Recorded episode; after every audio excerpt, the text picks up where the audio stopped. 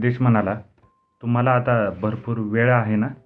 देवकुळे म्हणाले. म्हणाल तेवढा जगदीश म्हणाला. मग छान. सुषमाकडून मी तुम्ही वेळेबाबत किती काटेकोर आहात ते खूपदा ऐकले आणि मी तसा नाही. म्हणून तिच्या खूप शिव्याही खाल्ल्या आहेत. ग्लास भरत जगदीश म्हणाला.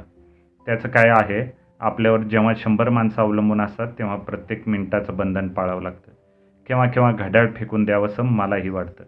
देवकुळे मोकळेपणाने म्हणाले. जगदीश पटकन म्हणाला तुम्हाला जे केव्हा केव्हा करावंसं वाटतं ते मी माझ्या मनात येईल तेव्हा करतो. वेळ ही एक फार भंकस गोष्ट आहे. माणसाला ती कच्चा खाऊन टाकते. सुखानं जगू देत नाही. वेळ फक्त दोनच मापात मोजायची असते. रात्र आणि दिवस बस. आणि फिल्म लाईनला तर रात्र कोणती आणि दिवस कोणता याचाही पत्ता नसतो. ते आपल्याला आवडतं आणि म्हणूनच आमचं आणि सुषमा श्रेष्ठचं जमत नाही. जगदीशनं पहिल्याच तडाख्यात सांगून टाकलं. देवकुळ्यांना ती बातमीच होती. ते म्हणाले तुमचं आणि त्यांचं जमत नसेल असं मला कधी वाटलं नव्हतं. ह्याचं क्रेडिट बायकोला आहे. She is a gifted lady. दुसऱ्या कोणाशी लग्न झालं असतं तर डोलात राहिली असती. जगदीश जो जो बोलत होता तो तो देवकुळे विचारात पडत होते. गोंधळून जात होते. स्वतःच्या संसाराबद्दल साथीदाराबद्दल तिनं आजवर एक का ओठानंही आठीनंही दर्शवलं नव्हतं. तुम्ही असं का म्हणताय हेच मला कळत नाही.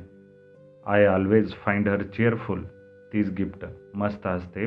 फक्त त्या हसण्यामागं खराखुरा आनंद हवा होता. काहीतरी लपवायचं असलं म्हणजे फार हसावं लागतं आणि तिला तसं जोपर्यंत मी मौजूद आहे तोपर्यंत हसावं लागणार. मी नाही समजलं. जगदीश जरा सरसावून बसला म्हणाला देवकुळेजी अब मेरी मजबुरी मैं कैसे बताऊं? बोरामत समजना जे आहे ते सांगतो. मला फार झटकन सगळ्याचा कंटाळ येतो कोणत्याही गोष्टीतलं नाविन्य मला फार काळ रमवत नाही. देवकुळ्याने चमकून विचारलं म्हणजे काय? आपण सगळे किती तेच तेच जगतो असं तुम्हाला कधी वाटलं नाही? झोपणं उठणं तोंड धुणं काहीतरी पिणं दाढी आंघोळ प्रातर्विधी नोकरी ह्यातच नवीन काय? शरीरानं जगायचं आणि शरीराच्या सेवेसाठी जगायचं. शरीराला जपायचं. मन बोंबलत राहिलं तरी ते मारत राहायचं. एवढंसं कुठं कुसळ गेलं तर डॉक्टरकडे परायचं आपण फार बोर झालो आहोत. इथं मनात येईल तसं वागणारा नफट ठरतो. फॉर एक्झाम्पल जगदीश पानसरे अरे संपवा ना तुम्ही फार स्लो आहात. आपला स्पीडच एवढा जास्त बरं नाही. म्हणजे शरीराला बरं नव्हे? पहा देहाची काळजी. ड्रिंक्सचा प्रकृतीशी संबंध नसता तर चिक्कर प्यायला आवडलं असतं ना? देवकुळे नुसते हसले. जगदीश स्वरूपानं म्हणाला ह्यालाच मी विटलो आहे पैसा मिळवणं साठवणं उडवणं सगळं तेच. कुठंच थ्रिल नाही. अशा वेळेनं बांधलेल्या आयुष्यात माणसं शंभरीसुद्धा गाठतात.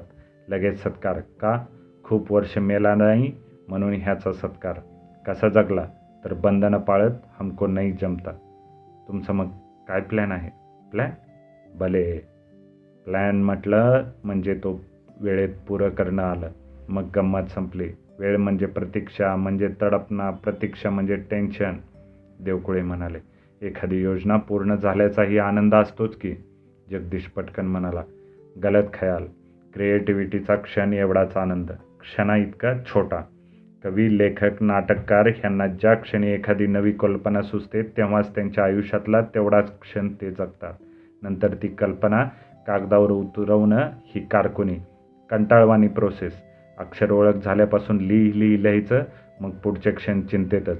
ते छापायला टाकणं वेळेवर मिळेल का नीट छापतील का प्रसिद्ध होईल का लोकांना आवडेल का कौतुक करतील काय ह्या सर्व प्रश्नचिन्हात निर्मितीच्या आनंदाचा क्षण कुठे बर्बाद झाला कळत पण नाही. देवकुळ्यांना गंमत वाटून त्यांनी विचारलं सगळेच लेखक नाटककार इतरांसाठी लिहित नाहीत स्वांत सुखाय. म्हणजे काय? फक्त स्वतःच्या आनंदासाठी लिहिणारे? सब बकवास आहे देवकुळजी आपण माझ्यापेक्षा सर्वच बाबतीत मोठे आहात तरी सांगतो ह्या सगळ्या थापा आहेत. कोणतीही कला तुम्ही जे काय आत्ता म्हणालात स्वांत सुख आहे. हो तेच तशी नसते. प्रकट होण्यासाठी कलेचं अस्तित्व असतं. तो तिचा धर्म आहे. स्वतःसाठी निर्मिती करणारा ढोंगी असतो. ह्या सर्व ढोंगी लोकांना प्रेक्षक हवे असतात. प्रसिद्धी तर हवीच असते. स्वतःच्या आनंदासाठी जगणारा एकदा एखादाच जगदीश पानसरे. म्हणजे कसा? मी फोटो काढतो ज्या क्षणी मी अँगल निवडतो कॉम्पोजिशन ठरवतो फ्रेम तयार करतो तेवढा क्षण मी जगतो. नंतर डेव्हलपिंग प्रिंटिंग एनलार्जमेंट मास्किंग ही सगळी कारकुनी. उसकी मुझे नफरत आहे. देवकुळे म्हणाले ॲज अ फ्रेंड एक बोललो तर चालेल का? वा हे काय विचारणं झालं? तुमच्या म्हणण्याप्रमाणे आयुष्य मोनोटोनस आहे. माझ्यावर का ढकलता आयुष्य तसंच आहे? इतरांना जाणीव का होऊ नये हेच कळत नाही. तसं म्हणूया पण ते आहे तोवर जगणं तर आलंच नाही जाणं. म्हणूनच मी जगतो. नवे आनंद शोधायला हवेत निर्माण करायला हवेत. म्हणजे नक्की काय? इथं फक्त पोरं निर्माण करता येतात. रस्तोरस्ती पाहात ताटली खाली झुरळ सापडतात ताटली उचकली की ती चारही दिशेला पळत सुटतात. तशी पोरं आहेत गल्लोगल्ली. आपला उबग वाढायला ह्या अशा काही गोष्टी इनडायरेक्टली जबाबदार आहेत. मला त्याचाही क्षीण येतो. कसा? रस्त्याच्या दोन्ही बाजूनी झोपड्यांऐवजी पाण्याची करंजी सुरूची अशोकाची झाडे लावली तर? देवकुळेची नुसतं नजरेसमोर असं काही आणा कामावर आल्यावर तुम्ही किती टवटवीत दिसाल? खरं आहे. गाडीखाली एखादं पोरग येईल का असा सतत विचार येतो ड्रायव्हिंग करताना थकायला होतं. ऐसी बात आहे आपल्याला चिनवटा कशा कशाने येतो हेही कळत नाही. अपने को तो सिर्फ दो बातों में इंटरेस्ट है बाकी सब फजूल है. सांगा. सांगा मोकळेपणी सांगा खाने में और सेक्स में. बस ह्या दोन गोष्टी अजून फ्रेश वाटतात. त्यातली एक स्वतंत्र आहे दुसरी परावलंबी आहे. का बुवा बाजारात आपण बाजारात जाणार नाही नाणं टाकल्यावर वजनाचं कार्ड तुमच्या हातात देणारे यंत्र आणि त्याप्रमाणे शरीर हात हातात देणारी बाई दोन्ही सारखंच. त्यांना खरं तर शरीर राहिलेलंच नसतं. पण पैसा फेकल्यावर त्या बायका त्यांचाही वेळ तुम्हाला विकतात. तिथं तर तासावर हिशेब. हिशेबाने वेळ म्हटलं की तुम्ही आउट बिलकुल सही. समागमात ही एक क्रिएट क्रिएटिव्हिटीचा क्षण असतो तो तेवढाच खरा. बाकी गरबारपण बाळणपण संगोपन म्हणजे कारकुनी. जी हां बाजारात जायचं नाही. कारण तिथं सगळीच कारकुनी. क्रिएटिव्हिटीचा क्षण पकडण्याची तिथं कुणाला गरज नाही. देवकुळे हे सगळे विचार ऐकून सर्द झाले. हा प्राणी काही निराळ बोलत होता ते इंटरेस्टिंग होतं. काहीसं अतिरेकी होतं पण त्यात ढोंग नव्हतं. लपवालपवी तर नव्हतीच. पण ह्या अशा माणसाचं पुढं काय होणार? ग्लास संपवीत देवकुळ्यांनी विचारलं. तुम्ही वेळ काळ माना अगर मानू नका. तो आहेच. तो आहे तिथपर्यंत. भविष्यकाळही आहेच. त्याचं काय करणार आहात? जगदीश नुसते हवेत हात फेकले. एखादी स्कीम सांगितलं तर मनावर घ्याल का? ऐकल्यावर ठरवीन. फॉरेनला जाल? कसा? कॅमेरा कंपनीतर्फे? किती दिवस? कदाचित सहा महिने किंवा वर्ष. बरोबर गोपटे असतील. जमेल. काय करायचं?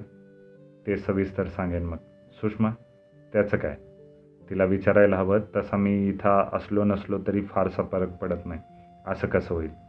ते तसंच आहे. संसार ती एकटी करते. मी घरासाठी कधीच झिजलो नाही. कधी कधी वाटतं पण जमत नाही. कमीत कमी मी कर्ज फेडायला तरी मदत केली पाहिजे पण तेही हातून होत नाही. कर्ज? चिक्कार. मी हा असा त्यामुळे सगळी धावपळ सुषमाची. बरं तिचाही स्वभाव असा की जगात जे बेस्ट असेल तेच आवडेल. टाटा बिर्लाचा जो चॉईस असेल तो चॉईस हिचा. मग दुसरं काय होणार? त्या बाबतीत ती खरी श्रेष्ठ आहे. तुम्ही त्यांची काळजी करू नका आम्ही आहोत. गॉड ब्लेस यू सुषमा पानसरेला घेऊन देवकुळे रेमे रेशम भवनावर आले.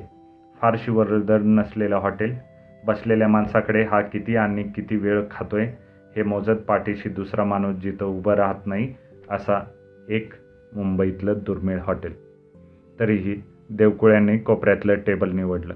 ऑर्डर दिल्यावर त्यांनी सुषमाला विचारलं पानसरे तुमच्याशी काही बोलले का? कधी बोलणार. का बरं? तुमचंच अर्जंट काम होतं म्हणून वाट पाहू नको म्हणाले होते. त्याप्रमाणे काल रात्रभर ते घरी आलेच नाहीत. रात्री साडेनऊ वाजल्यापासून साडे अकरा वाजेपर्यंत आम्ही एकत्रच होतो. सुषमा देवकुळ्यांकडे बघतच राहिली. खरंच सांगता? अगदी खरं. का? तुमचा चेहरा असा का झाला? काही नाही. काहीतरी नक्की आहे. खरंच काही नाही. नसेल तर उत्तम पण असलंच तर मन मोकळेपणानं बोला.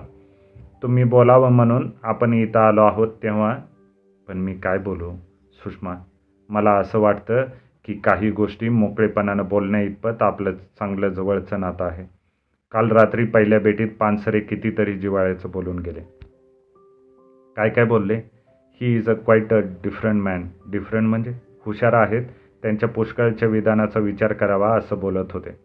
माझ्याबद्दल काही अरे वा तुमच्याविषयी त्यांना नितांत आदर प्रेम जिव्हाळा आणि तितकीच काळजी पण दिसली. सुषमा विशिष्ट तऱ्हेने हसली. का हसलात? सहज.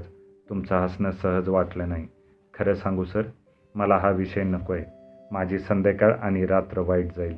माझ्या दृष्टीनं जगदीश मी आणि आमचा संसार ह्यावर बोलण्यासारखं काही उरलेलं नाही. रागू नका पण पानसरे संसाराबद्दल आणि पर्टिक्युलर तुमच्याबद्दल फार भरून बोलत होते. टाळवून वाजवणारे खूप असतात. सर्कस पाहायला येतात ते फक्त तेवढ्यासाठी येतात. पण सर मृत्यूच्या गोलात फटफटी फिरवणारा असतो त्याला टाळ्यांचा आधार नाही पचवत. त्याच्याबरोबर जो दुसरा फटफटीवाला असतो तो सावरतो. पानसरेंना संसारात त्याचे कॉन्ट्रीब्युशन किती आहे ते विचारा ना. मी विचारण्यापूर्वीच त्यांनी आपण होऊन सांगितलं. त्यांना जाणीव नाही असं समजू नका. नुसती जाणीव करायची आहे काय? जाणीवेची वाटचाल कृतीपाशी संपते. सुषमा उफाळून म्हणाले तुम्ही रागवलात? का रागवू नये? नुसती जाणीव ठेवून कर्ज फिटत नाही हे त्यांना सांगायला हवं. मी त्यांची बाजू घेतो असं समजू नका. त्यांना खरोखरच सगळ्याची कल्पना आहे. त्यांना आयुष्याविषयी चिंतन केलं आहे. He is rather a philosophical minded person देवकुळ्यांचं विधान ऐकताच सुषमाला हसायला येऊ लागलं.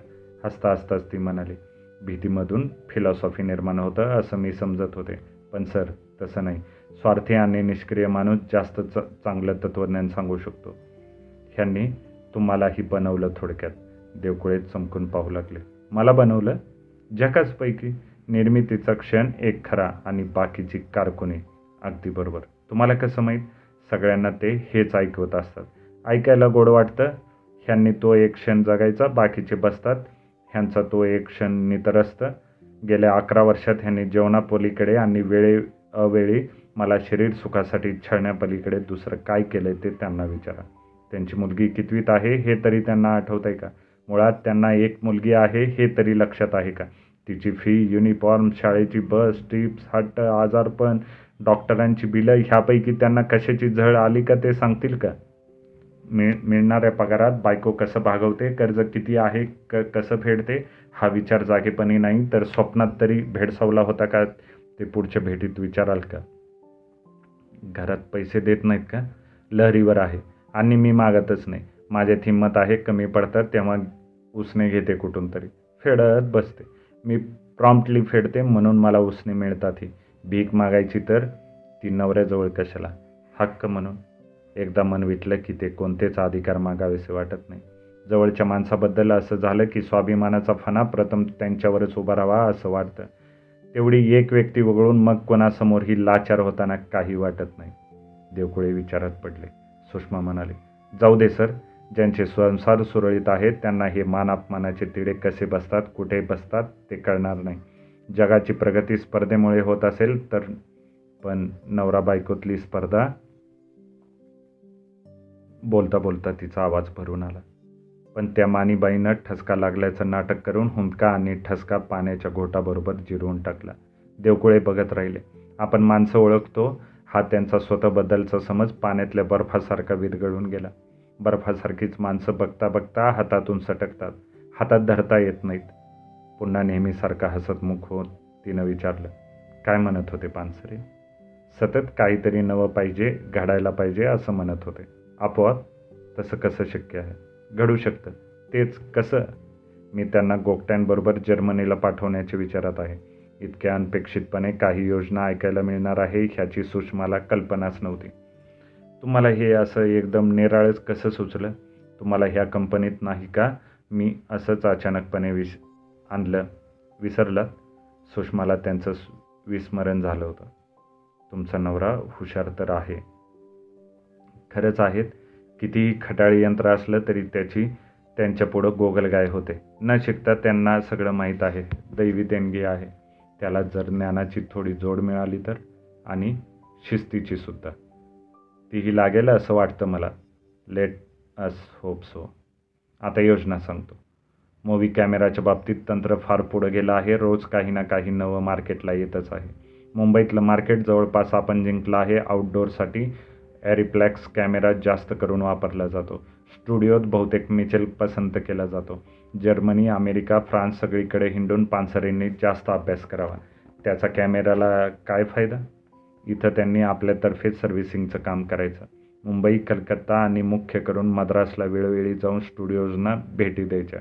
वेळेचं बंधन राहणार नाही फक्त एका स्टुडिओकडून कॅमेरा बंद पडला म्हणून शूटिंग झालं नाही अशी तक्रार येता कामा नये. जरा वेळ विचार करत सुषमा म्हणाली माझी एक रिक्वेस्ट आहे.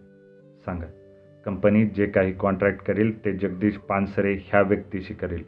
टेलिफोन ऑपरेटर सुषमा पानसरेचे मिस्टर ह्या व्यक्तीशी नव्हे. म्हणजे? मी कंपनीचा एकही निरोप त्यांना देणार नाही. You have to treat him as a third party agreed. जगदीशचं जर्मनीहून आलेलं पत्र सुषमानं अधीरतेनं फोडलं. गेले पंधरा दिवस ती पत्राची वेळेसारखी वाट पाहत होती. जगदीशला जाऊन अठ्ठावीस दिवस झाले होते. गोगट्यांनी गेले गेल्या बॅनर्जींना पत्र पाठवलं होतं. ती जगदीशवर खूप संतापली होती पण आता त्याचं पत्र पाहिल्यावर तिचा राग पळाला. प्रिय सुषमा शेवटी अस्मादिक इथं आले. जाम बोर झालो प प्रवासात. बरोबर कंपनी कुणाची? तर गोपट्यांची. त्यापेक्षा एखादा मुका माणूस परवडला असता.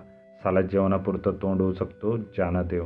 कमी बोलणाऱ्या माणसाचं वजन जास्त पडतं असं नानाजी आम्हाला लहानपणी ऐकवत हो असत इथं खायला धमाल मिळतं प्रवासात तर मी हॉस्टेलला ट्रे घेऊन माझ्यासमोरच उभी केलेली असते.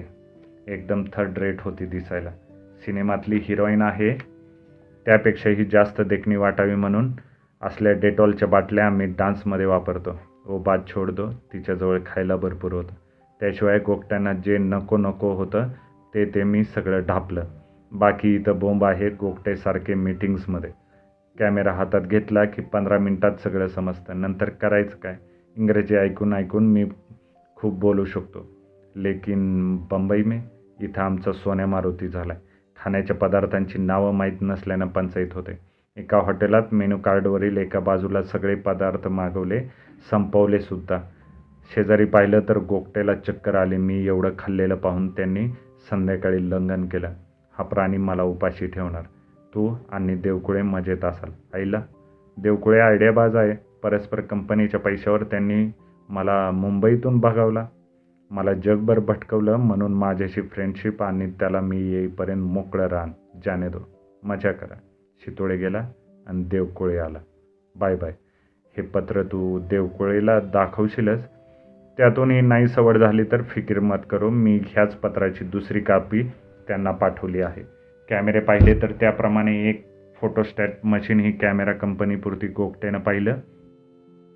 त्याच मशीनवर ट्रायलला म्हणून ह्या पत्राची कॉपी केलेली देवकुळ्यांना पाठवली आहे. तुझा जगदीश. एक वळण घेऊन देवकुळ्यांनी नरीमन पॉईंटला गाडी उभी केली. National Centre for Performing Arts एका भल्या मोठ्या इमारतीचं काम चाललं होतं. उजव्या हाताला उसळणारा समुद्र होता आणि डाव्या हाताला उसळत्या आवेगाला आवर घालण्याचा प्रयत्न करणारी सुषमा होती. रस्त्यावर रहदारी नव्हती. एक दोन गाड्या अशाच उभ्या होत्या पण त्यातल्या जोड्या आसमंत कधीच विसरल्या होत्या. क्षणभर देवकोळ्यांच्या मनात एक विचार चमकून गेला की ह्या क्षणी जगदीशनं आपल्याला पाहिलं किंवा कोणीही पाहिलं तर इतर चार मोटारींची आपल्या मोटारीची गणना एका मापानं होईल. जनतेला आरोप करताना जास्त तपशिलाची आवश्यकता नसते. थांबावं की जावं? तेवढ्यात सुषमानं हुंदका दिला. ओंजळीत तोंड लपून तिनं सीटवर मागं मान टाकली. देवकुळ्यांनी तिच्या खांद्यावर हात ठेवला. त्या स्पर्शानं तिला जास्त रडू कोसळलं. तो स्पर्श एका वडीलधाऱ्या माणसाचा होता. त्यात विश्वास होता माया होती पण दया नव्हती. देवकुळ्यांनी तिला खांद्यावरच थोपटल्यासारखं केलं. ह्या उघड्या जगात आपण किती एकट्या पोरक्या आहोत हे तिला आज प्रथम जाणवलं. तिनं आतापर्यंत जी झुंज दिली त्याची एका चिटोऱ्यानं चेष्टा झाली. तो अपमान ही हसतमुखानं झेलण्याची शक्ती येण्यासाठी तिला फक्त अशा स्पर्शाची हळवार फुंकर हवी होती. दुप्पट जोमानं उरलेली वाट चालण्यासाठी क्षणभराची सावली हवी होती. एवढं सगळं सहन केल्यानंतर सांत्वनासाठी हक्क आहे असंही त्या क्षणी तिला वाटून गेलं. तिनं देवकुळ्यांच्या खांद्यावर मान टेकली. खूप दिवसाचं साठलेलं तिला मनसोक्त रडून घ्यायचं होतं. मी जाऊ का आता? जा. मी कुठं धरून ठेवले तुला? बघ किती लवकर रागवतेस. रागवत नाही रे पण तू जाणारच. तुला तुझा संसार आहे ना? जसा काही तुला तुझा संसार नाहीच ना? एवढ्यात रजिता शाळेतून येईल. त्यापूर्वी मी गेलेलं बरं. का? एवढी हुशार चलाक आहेस तरी का हे सांगायला हवं? तुझ्याकडून ऐकायला आवडतं. हे असलं बोल ना. तू काहीही बोललास तरी आवडतं. जाऊ का? हा प्रश्न सोडून हां? नाहीतर लगेच शब्दात धरशील. तुला असं मिठीत प्रत्यक्ष धरल्यानंतर निराळ शब्दात कशाला धरायचं? देव मी खरंच तुला आवडली का रे एवढी? बाय ऑल मीन्स कधीपासून आवडायला लागले? त्याला तुझा नवरा जबाबदार आहे. माझ्या मनात तसं कधीच नव्हतं. त्याच्या पत्रानं सगळा घोटाळा केला. देवकुळे म्हणाले. तू त्याला घोटाळा म्हणतोस? घोटाळा म्हणजे त्या अर्थानं घोटाळा नाही ग. आता तू शब्दात पकडू नकोस. मी त्याला एक सुखाचं नवं दालन समजते देव. आपण आयुष्य जगत असतो. त्या आयुष्याला अर्थाचं कोंदन अशाच कोणत्या तरी निसटत्या क्षणी मिळतं. मग तो नेमका क्षण कोणता ह्याचा शोध सुरू होतो. कालांतरानं तो क्षणही गौण होतो. फक्त आपण काहीतरी शोधत आहोत ह्याच्यावर प्रेम बसतं. मुक्कामाला नेमकेपण असतं. मुक्काम मर्यादेनं वेढलेला असतो. शोध अनादी अनंत असतो. मुक्काम तुम्हाला झपाटून टाकत नाही. तो सगळ्यांच सगळं संपल्याचं सांगतो. शोध झपाटून टाकणार असतो. बोलता बोलता सुषमा एकदम थांबली. तिच्याकडे टक लावून पाहणाऱ्या देवकुळ्यांना विचारलं बोर चालात मुळीच नाही. मग असं का बघता? जरा विचारात पडलो होतो कसल्या? तुला पुरुषाचं सुख ही नवी गोष्ट नव्हती. मग असं असताना मी तुला काय दिलं? तेच सांगणार होते. जगदीशच्या सहवासात असताना मला कधीच मुक्काम गवसला होता. आणि देव तुमचा स्पर्श झाल्यापासून मला माझा पुन्हा आनंदाचा शोध सुरू झाला. मी नव्यानं झपाटले गेले. खरंच आपण इतके जवळ आलो आहोत की एकमेकात खरंच हा प्रश्न उद्भवत नाही. आय एम सॉरी लगेच सॉरी म्हणू नकोस. फक्त ऐक मी आणि जगदीश एवढे एकरूप कधीच झालो नाही. मग रजिताचा जन्म? एक नैसर्गिक प्रोसेस काय म्हणतेस काय? देव निसर्ग आणि माणसाचं मन ह्यात संवाद असता तर कृत्रिम गर्भधारणा नावाचा प्रकारच संभवला नसता किंवा बलात्कारातून सुद्धा वंश वाढला नसता. देवकुळ्यांनी शहारा दिला पण त्याचवेळी एक विचार मनात येऊन त्यांनी विचारलं तुझं रजितावर प्रेम आहे? माझा ती प्राण आहे. हे कसं? निर्दोष माणसावर आपण पटकन प्रेम करतो कारण परिस्थितीचा जो बळी त्याचं दुःख आपल्याला माहीत असतं. मूल हे नेहमीच परिस्थितीचं फळ असतं. अनुकूल प्रतिकूल हे तुमचे हिशेब आले. आणि देव सहवास ही एक जबरदस्त वस्तू आहे. मोस्ट डॉमिनेटिंग अँड डिमांडिंग देवकुळ्यांनी पटकन विचारलं. मग माझ्याबद्दलची ओढ? सहवासामुळेच एक विचारलं तर रागवशील मुळीच नाही. आपण एकमेकांच्या इतके जवळ आलो नवरा बायको इतके त्याला तुझा कधी खेद कमीपणा? Just a sort of guiltiness सुषमानं देवकुळ्यांच्या बोट ओठावर बोट ठेवलं. मला बोलू दे ना. काय बोलणार आहेस ते माहीत नाही म्हणून गप्प बसवते. अगं पण शब्दच हवे असतील तर ऐक.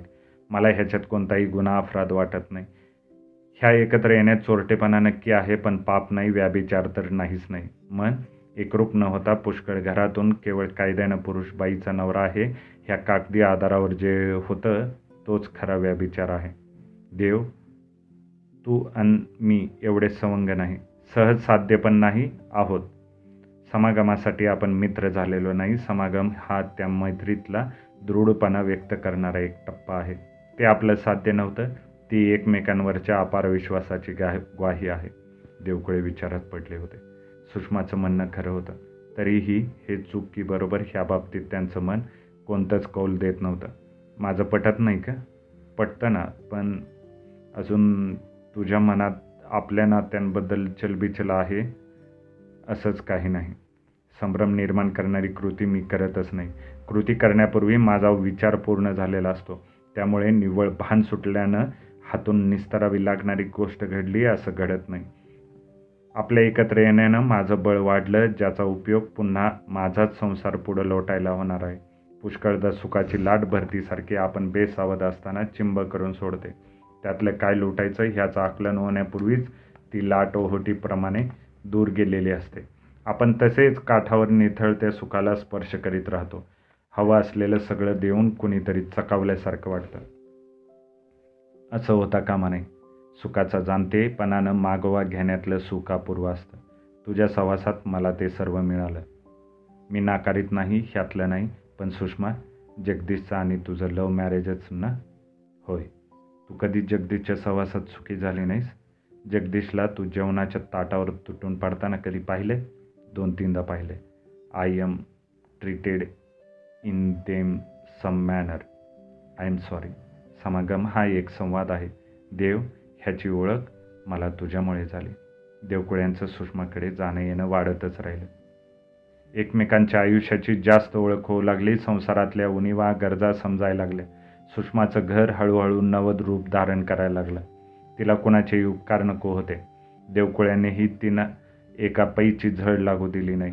देवकुळ्यांच्या ओळखीतल्या कंत्राटदारांनी रंग टाईल्स वायरिंग फर्निचर सगळी कामं करून दिली आणि देवकुळ्यांच्या उपकारात राहायचं नाही म्हणून चार ठिकाणाहून पैसा उभा करून सुषमा मुक्त झाली. कर्ज फेडायची तिला धास्तीच उरली नव्हती. जगदीश शिकून येणार होता आणि देवकुळे त्याला कॅमेरा संस्थेशी करारानं बांधून घेणार होते. त्या आशेवर आधारावर कर्ज लवकरच फिटणार होतं. चार महिन्याच्या दौऱ्यावरून परत येताना जगदीशनं सुषमाला काहीच कळवलं नाही. गोगट्यांनी बॅनर्जींना ते पत्र पाठवलं. त्यावरून सगळ्या ऑफिसबरोबरच सुषमाला दिवस फ्लाईट नंबर वगैरे तपशील समजलं. रजिताच्या हातात पुष्पगुच्छ देऊन विमानतळावर सुषमा जगदीशचं स्वागत करायला हजर होती. रजितानं जगदीशच्या हातात पुष्पगुच्छ देताच तिच्या पाठीवर थोपटल्यासारखं करीत त्यानं पहिला प्रश्न सुषमाला विचारला देवकुळींच्या गाडीतून आला असाल ना? आम्ही टॅक्सीनं आलो. रजितानंच उत्तर दिलं. टॅक्सीत बसल्याबरोबर जगदीश सुषमाकडे पाहत म्हणाला प्रकृती सुधारली तुझी? बाबा तुम्ही मात्र खराब झालात. मी काम करायला गेलो होतो रोजू जेवणाचे हाल आणि काम गुरासारखं जीवन कसा परतलो विचार. खरं म्हणजे मी जायलाच नको होतो. ज्याना देव आता काय करायचं ते आपल्या हातात आहे. खूप दिवसांनी आलेले बाबा काही सरळ बोलत नव्हते. पुन्हा तीच म्हणाली बाबा तुम्ही आता घर पाहून खुश व्हाल. आईनं किती छान केलं आहे सगळं. तुझ्या आईला काय कमी आहे? तुम्ही एकही पत्र का पाठवलं नाही? भले पाठवलं होतं. कधी? सुषमाच्या ऑफिसात तुला माहीत नाही. नाही. तुझ्या आईला पाठवलं होतं देवकुळे काकांना पाठवलं होतं. काका पण बोलले नाहीत. कधी भेटले होते? नेहमी भेटत होते. त्यांनी तर किती मदत केली ते फार करतात आपल्यासाठी. ना नात्याचे ना गोत्याचे त्यांचं खरं म्हणजे काय संबंध? पण बाबा रजू काही नाही. माणसं फार ओबलायझिंग असतात. त्यांचा संबंध काय हे शेवटपर्यंत कळत नाही पण ती खूप मदत करतात. कळेलच आता काय मदत केली ते. नंतरच्या चार दिवसात जगदीशनं काहीच केलं नाही. पलंगावर लोळण्यात त्यानं दिवस घालवले जाता येता तो खात होता. त्यानं दोन दिवस सुषमाला दांडी मारायला लावली.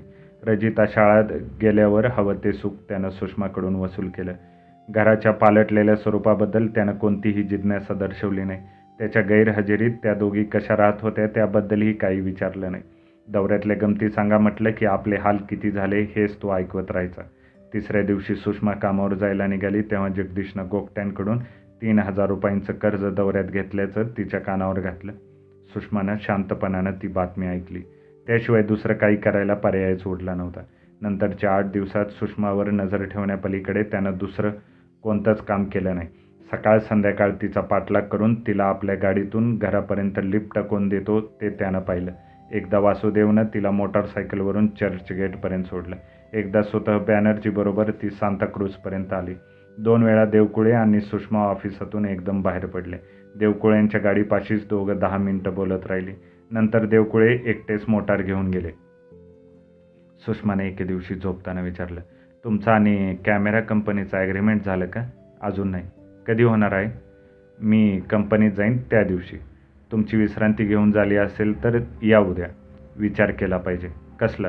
तू जिथं नोकरीला आहेस त्याच कंपनीत आपण राहावं की नाही ह्याचा. का? तुला रोज कोणी ना कोणी लिफ्ट देणार मी आलो की त्यांची पंचायत होणार. सुषमानं त्यानंतर बोलणं वाढवलं नाही. तिला फक्त कंपनीची काळजी होती. कॅमेरा कंपनीनं सांगितलं त्या दिवशी जगदीश मद्रासला गेला. आठ दिवस राहून परतला. पुन्हा चार दिवसांनी जो गेला तो वर्षभर मद्रासला राहण्याच्या तयारीनंच गेला. फोनवर संपर्क साधणं हा सुषमाचा खेळ होता. कंपनीच्या कामासाठी फोन केला की जगदीशची हकीकत कळत असे. जगदीश ही बोलता ही येत असे. पहिले सात महिने जगदीशनं नाव कमावलं. मद्रासमध्ये तो लोकप्रिय झाला. कंपनीला निरनिराळ्या स्टुडिओजमधून त्यानं विकलेल्या कॅमेराच्या रिपोर्ट्सबरोबर जगदीशच्या कौशल्याचे रिपोर्ट्स पण मिळू लागले. पगारातला एकही रुपया त्यानं सुषमाला पाठवला नाही. तरीही जगदीश माणसात येतोय हे पाहून तिचा हुरूप वाढत होता. एक वर्ष चांगलं गेलं आणि मग एका प्रोड्युसरचा ट्रंक कॉल आला. जगदीश त्या कंपनीत गेला नव्हता. कंपनीचं काम अडलं होतं. कॅमेरा कंपनीनं कॅमेरे विकले तेव्हा तीन वर्षाच्या सर्व्हिसिंगची हमी दिली होती. जगदीशला कंपनीतर्फे कान उघडणीचं पत्र गेलं. त्यावर फोनवर सुषमाला सांगितलं हॉटेलचं खाऊन कंटाळा आला. महिनाभर पोटदुखीनं आजारी होतो. म्हणून कोणत्या स्टुडिओत जाऊ शकलो नाही. त्यानंतर गोगटे मद्रासला स्वतः जाऊन आले. परत आल्यावर बॅनर्जी गोगटे आणि देवकुळे ह्यांची बरीच दीर्घ चर्चा झाली. संध्याकाळी देवकुळे सुषमाबरोबर घरी आले. चहा फराळ झाल्यावर सुषमा म्हणाली आता काय ते सांगा. पानसरे काहीतरी गडबड करणारा असं वाटतं. वाटतं की गडबडीला सुरुवात झाली. लपवण्यात काही अर्थ नाही तेव्हा सांगतो ही इज नॉट ट्रस्टवर्दी त्याच्यावर विश्वास टाकता येत नाही. मार्ग काय यावर? हत्तीच्या ते कठीण आहे. पानसरेंना आम्ही बोलावून घेणार. वासुदेवन काही दिवस मद्रासला जाईल. पानसरे इथं आले म्हणजे त्याची कुठंतरी सोय करू. कुठं करणार? त्यांना नुसतं कमर्शियल जॉब वर्क देऊ. त्यांनी पहिला जॉब फार झटपट केला होता. का हसलं सुषमा म्हणाली इतके दिवस लपून ठेवला आता सांगते. तुम्ही जगदीशना अगदी प्रथम जे चार फोटो काढायला सांगितलेत त्याची निगेटिव्ह अजून अशीच पडली आहे. मग ते फोटो? वासुदेवनकडून मी इन्फॉर्मेशन मिळवली तेव्हा आणि राजदत्तकडून कंपनीची ऑर्डर पुरी करून दिली. राजदत्तचे पैसे मी पदरचे भरले. कठीण आहे. असं काय केलं तुम्ही? फॉरेनला जाईपर्यंत जगदीशचा कंपनीशी संबंध येईल ही कल्पना नव्हती. जगदीश असा आहे हे फक्त मी ओळखलं होतं. त्यांनाही झाकायचा प्रयत्न आणि कंपनीचं नुकसान होऊ नये म्हणून. जगदीश म्हण सुषमा मी आता काय म्हणू? काही म्हणू नका गंमत म्हणून सांगते. तुम्ही एकदा विचारलं मला एवढं कर्ज कसं होतं? असंच काहीसं घडतं? आणि मिस्टर पानसर यांना त्याचं काही नाही. त्याचीच मला सवय झाली आहे. त्यांना झाकायची ही पहिली वेळ थोडीच आहे. असं नेहमी घडत आलं. जाऊ दे देव कशाला विचारतोस? पूर्वीची अंगाची लाही होत असे. आता मी तटस्थ झाले इतकंच. धावाधाव करून किती वेळा मी पैसे उभे केले ह्याचं मला माहीत आहे. असं का व्हायचं पण? म्हणजे पैसे मागताना वगैरे पानसरे काय सांगायचे? फ्लॅशन जळाली पाचशे रुपये दे हे एक कारण. दुसरं कारण फोटो काढताना कॅमेरासकट स्टूलवरून पडालो. आचल्या थापा ते आलटून पालटून मारत आले. मी पुरवठा करीत राहिले. इन्लार्जमेंटसारखा कागद घ्यायचा आहे ह्याच्या नावाखाली त्यांनी अनेकदा पैसे उचलले. जाऊ दे. काय सांगणार? जालिम उपाय करायचा दिवस काही फार लांब राहिला नाही एवढंच सांगते. काय करणार? अजून तसं ठरवलं नाही पण कर्जातून मोकळं व्हायचं एवढं नक्की ठरवलंय. माझी ती शक्ती आता संपत आली. एका माणसाचा संसार चालवण्यासाठी अनेकांना भार घ्यायला व्हायचा आणि एवढं करून त्या माणसाचं त्याचं काहीच कौतुक नाही. कशाला? मी तरी कशाला उरसफोड करायची? काय ठरवलंस ते सांग ना. कर्ज फेडायचं. किती आहे? सुषमानं आकडा सांगितला. देवकुळे पाहत राहिले. सुषमा हसायला लागली. जगदीशचे शब्द देवकुळ्यांना आठवले. मी मौजेत आहे तोपर्यंत तिला असंच हसावं लागणार आहे. कॅमेरा कंपनीमधील लिफ्टमनपासून पार्टनर्सपर्यंत जसे सगळे त्या बातमीनं हादरून गेले तसेच नाना आणि आईही. निग्रही चेहऱ्यानं आणि आत्मविश्वासानं हसणाऱ्या सुषमाकडे दोघेजण पाहत राहिले. काही विलक्षण ऐकलं की आईंना तर काही सुचतच नसे. त्या नानाकडे बघत बसत. त्याचं आणि स्वतःचं. नाना एकदमच बोलत. मला अगदी तसंच विचारायचं होतं. अशा अर्थाची मान हलवीत त्या नानांकडे पा कौतुकानं पाहत राहत. नाना म्हणाले तू स्वतंत्र विचारांची आहेस. समर्थपणानं संसार केलास. इतरांपेक्षा तू जास्त विचार केला असेल. कारण तुला ते सगळं जगायचं आहे तरी सांगावंसं वाटतंय. हे धाडस तू करू नयेस. दुसरं काय करू? जगदीश कसा आहे हे? पूर्ण कल्पना आहे मला. नाना हे कर्जाचं ओझं आता झेपत नाही. किती वर्ष पेलू? कोणासाठी पेलू? मोकळा श्वास कधी घेऊ? मद्रासला कोणतं ताट वाढलंय ते तरी माहीत आहे? कष्ट चुकणार नाहीत आणि मी त्याला भीत पण नाही. कष्ट आणि मनस्ताप ह्यांची जात बदलत आहे राहते. ते मुळासहित नाहीसे होत नाहीत. माझ्या बाबतीत तर कष्ट सावलीसारखी माझी साथ देणार आहेत. खरं आहे पोरी खूप ओढला संसार. पण तरीही मुंबईतला फ्लॅट विकणं कर्ज फेडण्याचा दुसरा मार्गच नाही. काय करू? सगळ्यांचं देणं मी दिलेलं आहे. त्या आनंदात एक आठवडा जरी मला शांत झोपायला मिळालं तरी खूप झालं. देणं देऊन उरलेले सगळे पैसे रजिताच्या नावावर ठेवले आहेत. तुम्ही आहात तोपर्यंत मला चिंता नाही. म्हणजे? तिला मी हितच ठेवणार आहे. तिचे धिंडवडे नकोत. बाप हा असा असा हा तिचा गुन्हा नाही. मी बायको आहे मला जायलाच हवं. खरं म्हणशील तर त्याला त्याचीही गरज नाही. आम्ही त्याचा नाद सोडला तूही सोड सुषमा निग्रहानं म्हणाली. ह्या अशा माणसांची नेहमी गय केली जाते त्यांना त्यामुळेच नेहमी मोकळं रान मिळतं. जबाबदाऱ्या टाळून ही मस्तीत जगता येतं तेव्हा जगण्याची हीच रास्त पद्धत आहे अशा मा नशेत ही माणसं जगतात. ह्या तऱ्हेनं जगायला आपल्याला हक्क आहे असं समजतात. बाकीचे त्यांचं हे स्वातंत्र्य कधी नाईला जाणं कधी चढत पडत कधी कुठे मागं लागायचं अशा कारणाने मान्य करतात. बॅनर्जी पण म्हणाले गप्प बसा ॲक्शन घेऊ नका. मी हे कधीच मान्य करणार नाही. त्यांनी त्यांचा भार उचललाच पाहिजे. संसार आणि जबाबदारी झटकून ते राजरोसपणे निष्ठू शकणार नाहीत. ह्यात तुझाच बराचसा वेळ वाया जाईल. किती रजा काढलीस? नाना मी राजीनामा देऊन जाते. नाना थरथरत उभे राहिले. त्यांचा आवाजही कापू लागला. उठायचा प्रयत्न करीत ते म्हणाले मी अंदाज केला होता पण प्रत्यक्ष ऐकायचं होतं सुषमा असं करू नकोस. फसले हरले तर पुष्कळ वेळा इथं तुमच्याजवळ परत येईन. पण आता फिरणार नाही राजीनामा दिलासुद्धा मी नाना. मी संसार करू शकते हे इतकं वर्ष मी त्यांना दाखवून दिलं. हा संसार जितका माझा आहे तितकाच त्यांचाही आहे. त्यांनी तो त्यांच्या पद्धतीने करून दाखवा. त्यांनी उपाशी ठेवलं तर उपाशी राहीन. हो की चू न करता ते म्हणशील तशी राहीन. पण त्यांना पळू देणार नाही. एवढं नक्की. त्यांना जसं बळकटपणे उभं करेन तोपर्यंत फक्त अवधी द्या. एवढं कंपनीला सांगून राजीनामा दिला आहे तू रागवू नकोस. त्याला सामोरी जाणार आहेस. मुळीच नाही. आयुष्यात ते फक्त एका चांगल्या फारके आनंदाला पोरके झाले आहेत हे सांगण्यासाठी जाते. मला नाही समजलं. उपभोगायची वस्तू स्वतःच्या हिमतीवर घामावर विकत घेण्याचा त्या सुखाची किंमत मोजायचा जो आनंद असतो तो कधीच त्यांच्या वाट्याला आलेला नाही. त्या आनंदाला समोर जाण्याची ताकद देण्याच्या भावनेनं मी चालले आहे. जिंकले तर एकटे जिंकले असं होणार नाही. सगळे जिंकू.